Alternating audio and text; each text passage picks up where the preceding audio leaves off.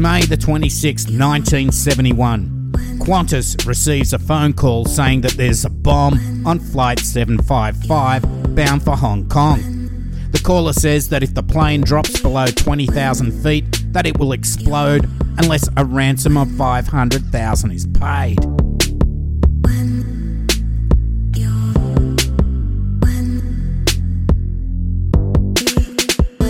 Hi, I'm your host Cambo. Grab a beer and pull up a deck chair.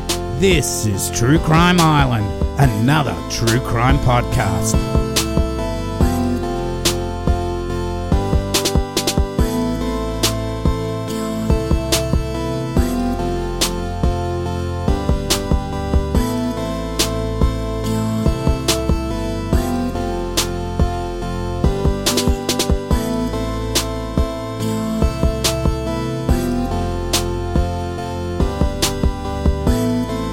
Hi, Islanders. Tonight is a very interesting story that happened many years ago in Sydney, Australia.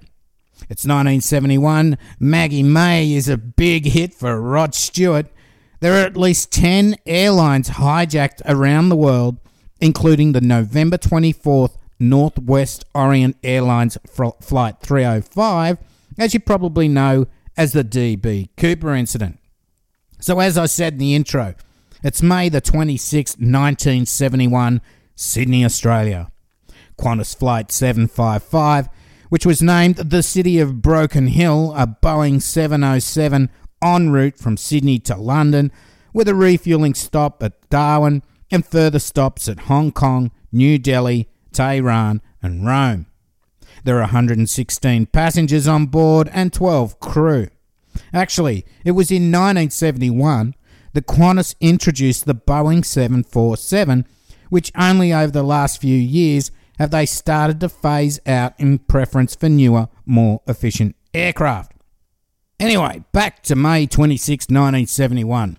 It's 11:30 a.m. and a clear morning as flight 755 pushes back from the departure gates and taxis onto the runway. It's given the all clear to take off and it starts its journey north along the air corridor towards Darwin, where it will take on more fuel before heading to its destination of Hong Kong.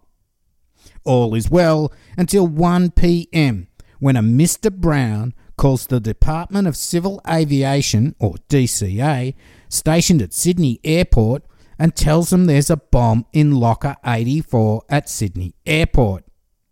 Police are called and they quickly locate a brown bag in locker 84, and that contained a bomb consisting of 12 sticks of gelignite attached to an altimeter with three letters. Now, one was advising that there was a similar device on board Flight 755. The second letter explained how it could be diffused, and the third was addressed to Qantas General Manager Captain Robert Ritchie demanding a half a million dollars for the location of the bomb on board the plane. Police have bomb squad officers check it out and make it safe, replacing the gelignite and detonator with a light bulb. The chief pilot on board 755, Captain William Selwyn, is contacted and told there is a bomb on board, to maintain 35,000 feet and not to descend below 20,000 feet. Selwyn orders flight crew to search the plane for the device, and passengers are told there is a technical issue with the plane and they are diverting to Brisbane. They are also told that the flight crew are looking for a box and not to be alarmed. However, they all knew it was probably a bomb they were searching for. How'd you be, eh? Initially, Captain Selwyn is told to divert the plane towards Brisbane but then told to fly to Sydney as they had far better emergency services available. Police and Qantas staff then take another Boeing 747 with a now defused bomb and fly to 30,000 feet. They then descend below 20,000 feet and they see that the light on the bomb turns on. So they know that the mysterious Mr. Brown was capable of building a bomb that would go off once the aircraft descended below 20,000 feet. A funny side to all of this when Captain Robert Ritchie, who was head of Qantas at the time, was first called by Commonwealth Police to alert him of the bomb plot. He was at lunch, and so Deputy Manager Captain P.W. Howson had to deal with the issue. So the next call from Mr. Brown was to Qantas. And as I said before, Captain Ritchie was still at lunch. And so Mr. Brown told his deputy, Captain Howson, that he wanted $500,000 in unmarked bills to be placed in suitcases and dropped off in the locker by 4 pm. Police had set up a command post at Qantas's head office by 2 pm, which at the time was located at Qantas House at Chifley Square in the CBD, not at Mascot campus as it is now. The Reserve Bank is notified to get the money ready and take it to the Qantas head office. A cheque for 500,000 was drafted up. There you go. Try and get a refund nowadays that quick. So, you can imagine the scene. There's a 707 with 128 people on board flying at 30,000, 35,000 feet. Police get a call saying there is a bomb at the airport. They find a bomb only to discover there is a similar one on Flight 755. They make the bomb safe. They get another 707 in the air to see if the device works. They find out it does. They have to set up a command post in the city office of Qantas and tell the Reserve Bank to get half a million dollars in unmarked bills ready by 4 p.m. And I don't want to sound harsh on the poor guy, but imagine yourself as the general manager, blissfully unaware of all this going on while you're at lunch. Talk about missing out on all the action. Anyway, the flight has been diverted to Sydney, and nine Navy ships have been directed to Botany Bay, which is where the airport is at Mascot. Emergency services are everywhere, and Flight 755 arrives and circles the area making sure it stays above 20,000 feet. Flight crew are frantically pulling apart the inside of the aircraft in the hope of locating the, the device, but they have no luck at all. At 3 pm, Captain Howson takes a call from Mr. Brown, and Howson tells him that they can't make the 4 pm deadline to get the money ready. Howson tells Mr. Brown that the $25,020 bills would not fit in the locker at the airport. Mr. Brown replies that he never intended it to go there and to have it packed in suitcases where he would pick it up outside the airline's head office at Chifley Square. He would drive past in a yellow combi van and that he didn't want police nearby and that he wanted the general manager, Captain Robert Ritchie, to hand the suitcases over personally at 5:45 p.m. Now, you can imagine the bind the police are in at this point. They have a plane full of people that is rapidly running out of fuel that can't descend below 20,000 feet, and this Mr. Brown guy is the only person who knows where the bomb is located on board. It's not just a matter of grabbing the guy once he turns up to collect the money. They need to go along with the plan so that they can safely land the plane. Of course, they could tail the van once the money was picked up, and as soon as they were made aware of the location of the bomb on board and defuse it, they could grab the Mr. Brown guy, and that'd be that. So as 5:45 p.m. approaches, the general manager of Qantas has his two suitcases with half a million dollars in unmarked bills ready and waiting downstairs at Qantas's head office in Sydney. A Hertz yellow rental combi van approaches, driven by a guy around 30 years old with brown hair, dark glasses, and a fake beard. The driver opens the window, dangles a set of keys out of it. Now, that was a signal that was prearranged, and says, I am the man. Captain Ritchie pushes the suitcases inside, and the van drives off into peak hour traffic. Now, police tail the van but they lose him. They, later on, they find the van up the road, abandoned at George and Bathurst Street. Now, that's about two minutes' walk from my place, and it's only about another couple of minutes to get to Qantas head office. You gotta love, love the cops back then.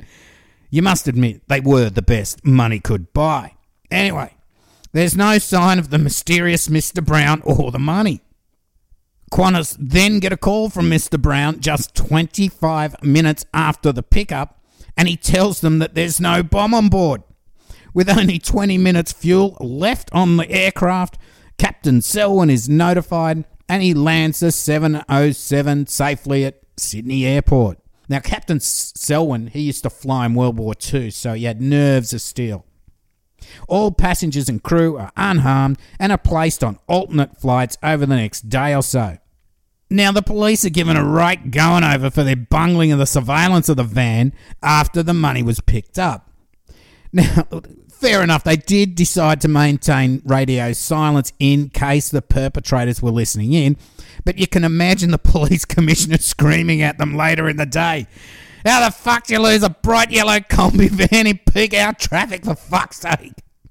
I mean, I don't know if he said those exact words, but if I was police commissioner, that's what I'd say. Well, the trail went cold. Police had no idea who the Mr. Brown was and only had the description from when he picked up the money and he was in disguise. They did, however, know he had a British accent from the phone calls, and they journeyed all over Australia, in fact, internationally, to try and locate this mysterious Mr. Brown. But months later, they still had nothing. Phonetic experts believe that Mr. Brown was probably from the Midlands and had been in Australia for a couple of years. Now, the Midlands in the UK. Then police, who had fielded over 14,000 phone calls in regards to the extortion of Qantas, got a big tip. There was also a $50,000 reward on offer.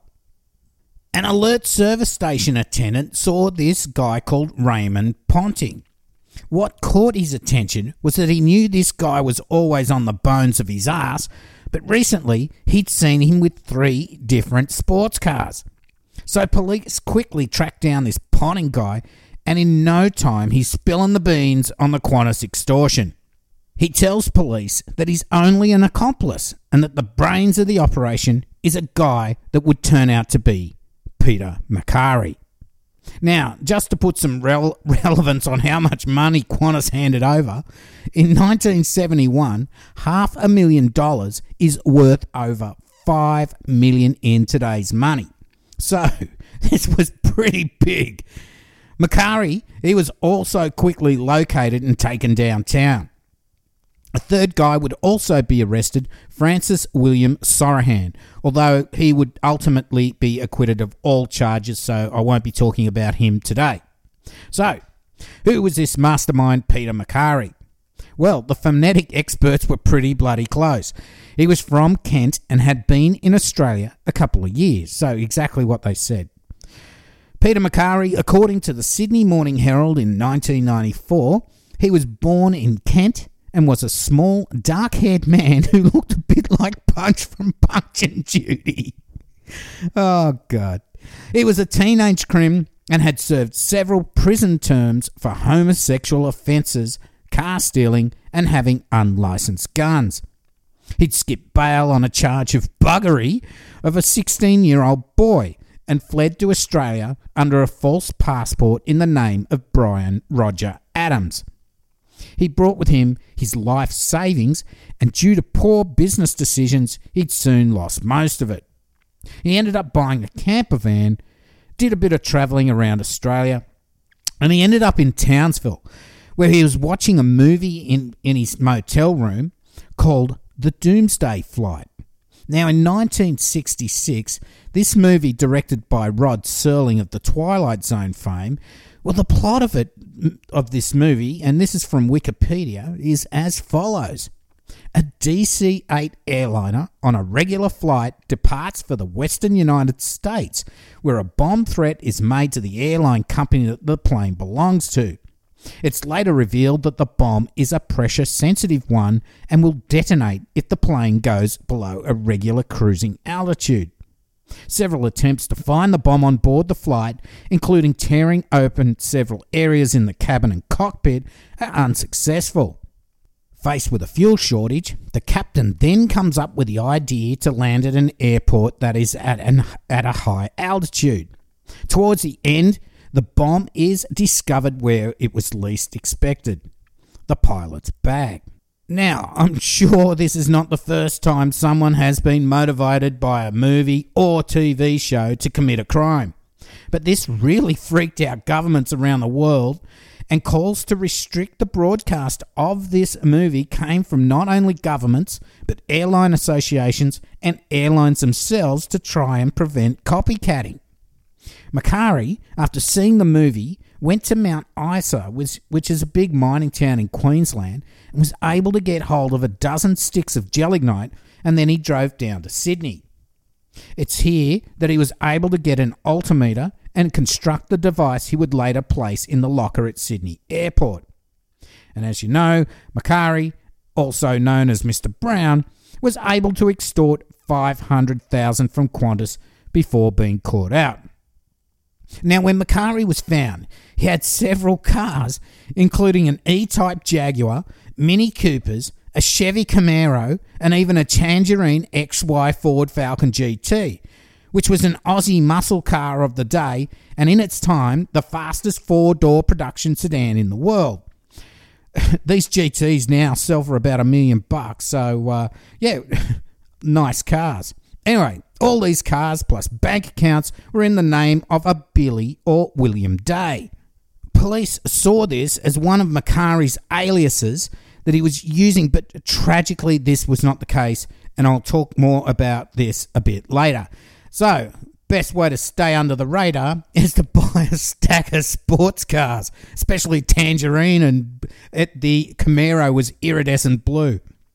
In questioning, Macari tells police that he's not the mastermind and that the person is a guy called Ken. Now, this Ken guy is supposed to be a really dangerous crim, and he put him up to it, and now he held all the cash. A few days later, police were able to recover about 138,000 under a bricked up fireplace in Annandale. Soon, another 137,000 was found under floorboards of a house in Balmain. So, $244,000 was never found. Police didn't believe Macari's story about the crime boss called Ken, and neither did the judge. Macari and Ponting would be charged and convicted of demanding money with menaces and without cause. Macari received a 15 year jail term and Ponting got seven. Ponting was released after four years, and Macari served nine years before being released and deported back to, to England. Well, you can imagine what would happen to you in this day and age if you pulled a stunt like Macari did. You wouldn't be getting a few years and sent back home. Anyway, now, in the news at the time of Macari's extortion trial, the Day family read the story and the penny drops. Their son and brother, William or Billy Day, had disappeared in 1971 without a trace and even though they reported him missing to New South Wales and Queensland police, it was not seriously investigated at the time, as police just thought it was just another tourist that went missing. I mean, what the fuck? Oh, another tourist gone missing, don't worry about it. Friends of Billy Day also contacted police with information linking Macari to Billy Day's disappearance. Now, they were friends in Randwick. They went to Randwick Police Station and said they think there's something linked with Macari and the disappearance of their friend Billy Day. When Macari was caught with all the bank accounts, driver's license, and cars in Billy Day's name, they just didn't link it, link it to the missing Billy Day. He'd also bought several airline tickets and had received treatment at Mount Isa Hospital in the name of Billy Day. Police on the extortion case just thought it was a made up name Macari was using. There was no communication between those police that had been told about the link between Billy Day and Macari and the investigators on the Qantas extortion case. This probably wouldn't happen in this day and age. Not that mistakes aren't made now, but you'd hope this type of link would be investigated. Billy Day had come to Australia in 1969 and travelled with a friend, David Burt, around Western Australia. Eventually, Burt moved on, But Billy ended up in Sydney and found a flat in Bondi that Macari was staying in as well. Billy would often write and call his family, but then there was no contact at all. Burt got a letter to say that he was going to travel with a guy he'd just met who had a combi van set up as a camper van. Now, the, the British people here would know what combi vans are. They're just like a normal transit van type thing. Now, Macari had such a vehicle. Billy then vanished without a trace. There would be a coroner's report many years later when Macari was back in the UK after being deported, and they would interview him but did not seek extradition. I suppose there was little real forensic evidence to link him to the disappearance. Sadly, Billy Day's parents would never know what happened to him as they passed away years ago, and the coroner's report really didn't shed any light on what had happened to him. This is probably the saddest part of the whole story how police just fucked everything up and they weren't able to link Macari to the missing Billy Day. If they had investigated Macari in relation to Billy's disappearance, they might have been able to get him for murder as well. I mean, he only got nine years and deported there was still $244,000 missing, which, as we know, is like 2.4 million today. And there are theories that Macari re entered Australia at a later date under another false passport and went to get the remaining money that was thought to be stashed in two safes that he was known to have purchased somewhere at Bondi, maybe in a cave. So, Islanders, maybe go and have a look for it. If you do find the money, though, it will be the old paper $20 bill, so good luck trying to buy anything with that. We now have plastic or polymer money for those islanders that don't know. So there you go. The day Qantas was done for over half a million dollars on the threat of destruction of a plane that was already in the air. All because Macari saw a movie that detailed almost that exact method. And actually, Rod Serling in later years regretted making the movie The Doomsday Flight, as it did trigger several incidents around the world.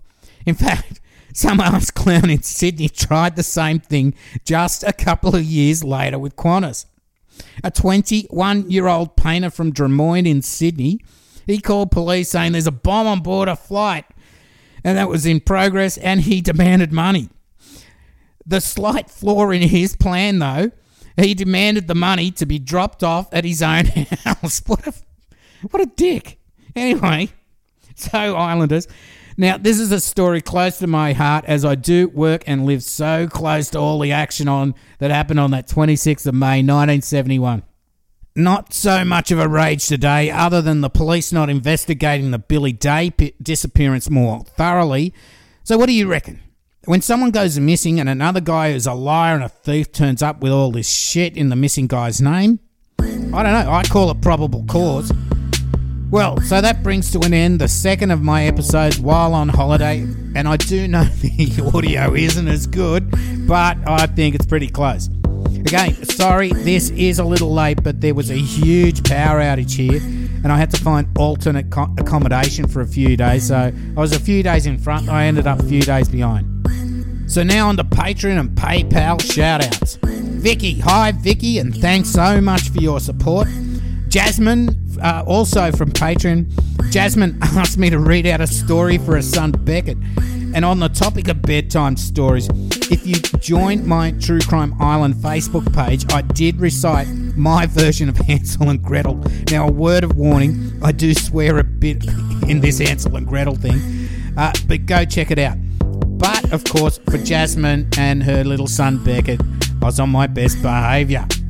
Erin, thank you so much as well. And thank you so much to, and shout out to all the present and past patrons.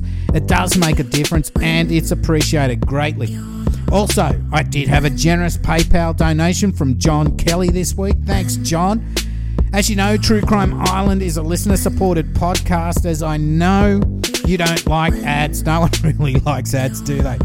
To join the Patreon, just go to patreon.com forward slash True Crime Island. Or if you just want to do a one off donation, you can go to paypal.me forward slash True Crime Island and help out that island. If you want to support the island in another way, rate, review, and share the podcast. And if you have friends or relos that don't know what a podcast is, grab their phone and hook them up.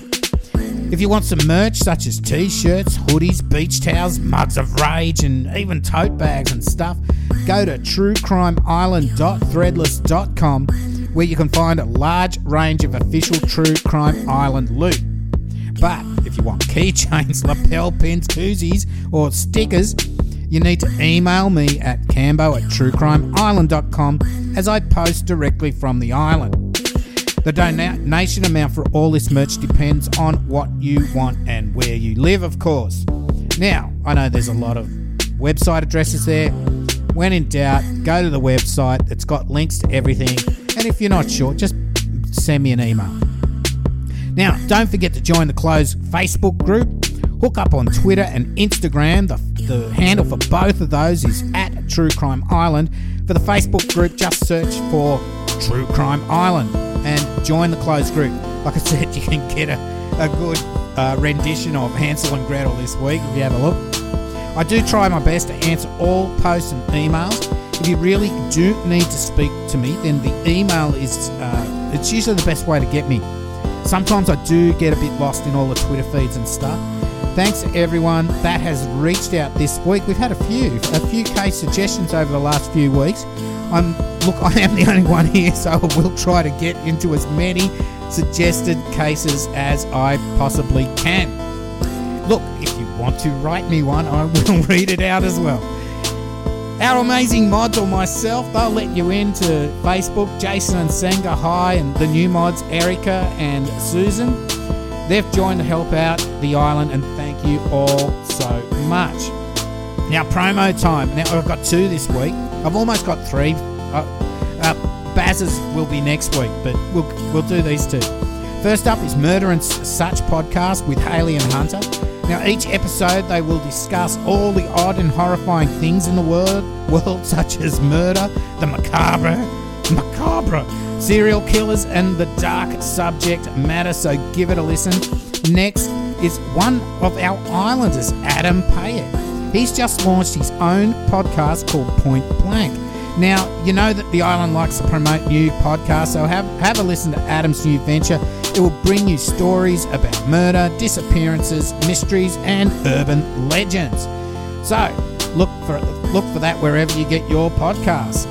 Well, that's about all for tonight, and lots of love to Maggie James. So, this has been Cambo, and you've been listening to True Crime Island. And as I always say, don't forget to delete your browser history Boom Fakalanga.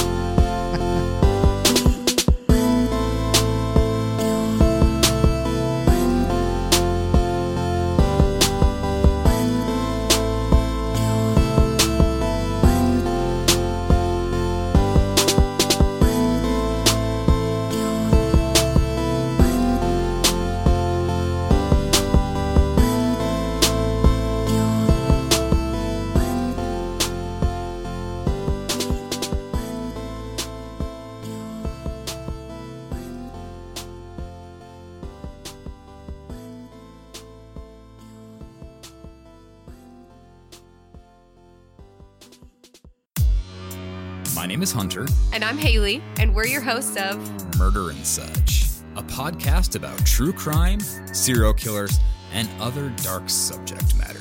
Join us while we fill your ear holes with some crappy comedy and disgusting tales. You can now find us on Spotify, iTunes, Stitcher, Podbean, and all of your podcatcher services. You can like us on Facebook, Instagram, and follow us on Twitter. At Murder and Such. Hope to hear from you guys soon. Bye. Bye.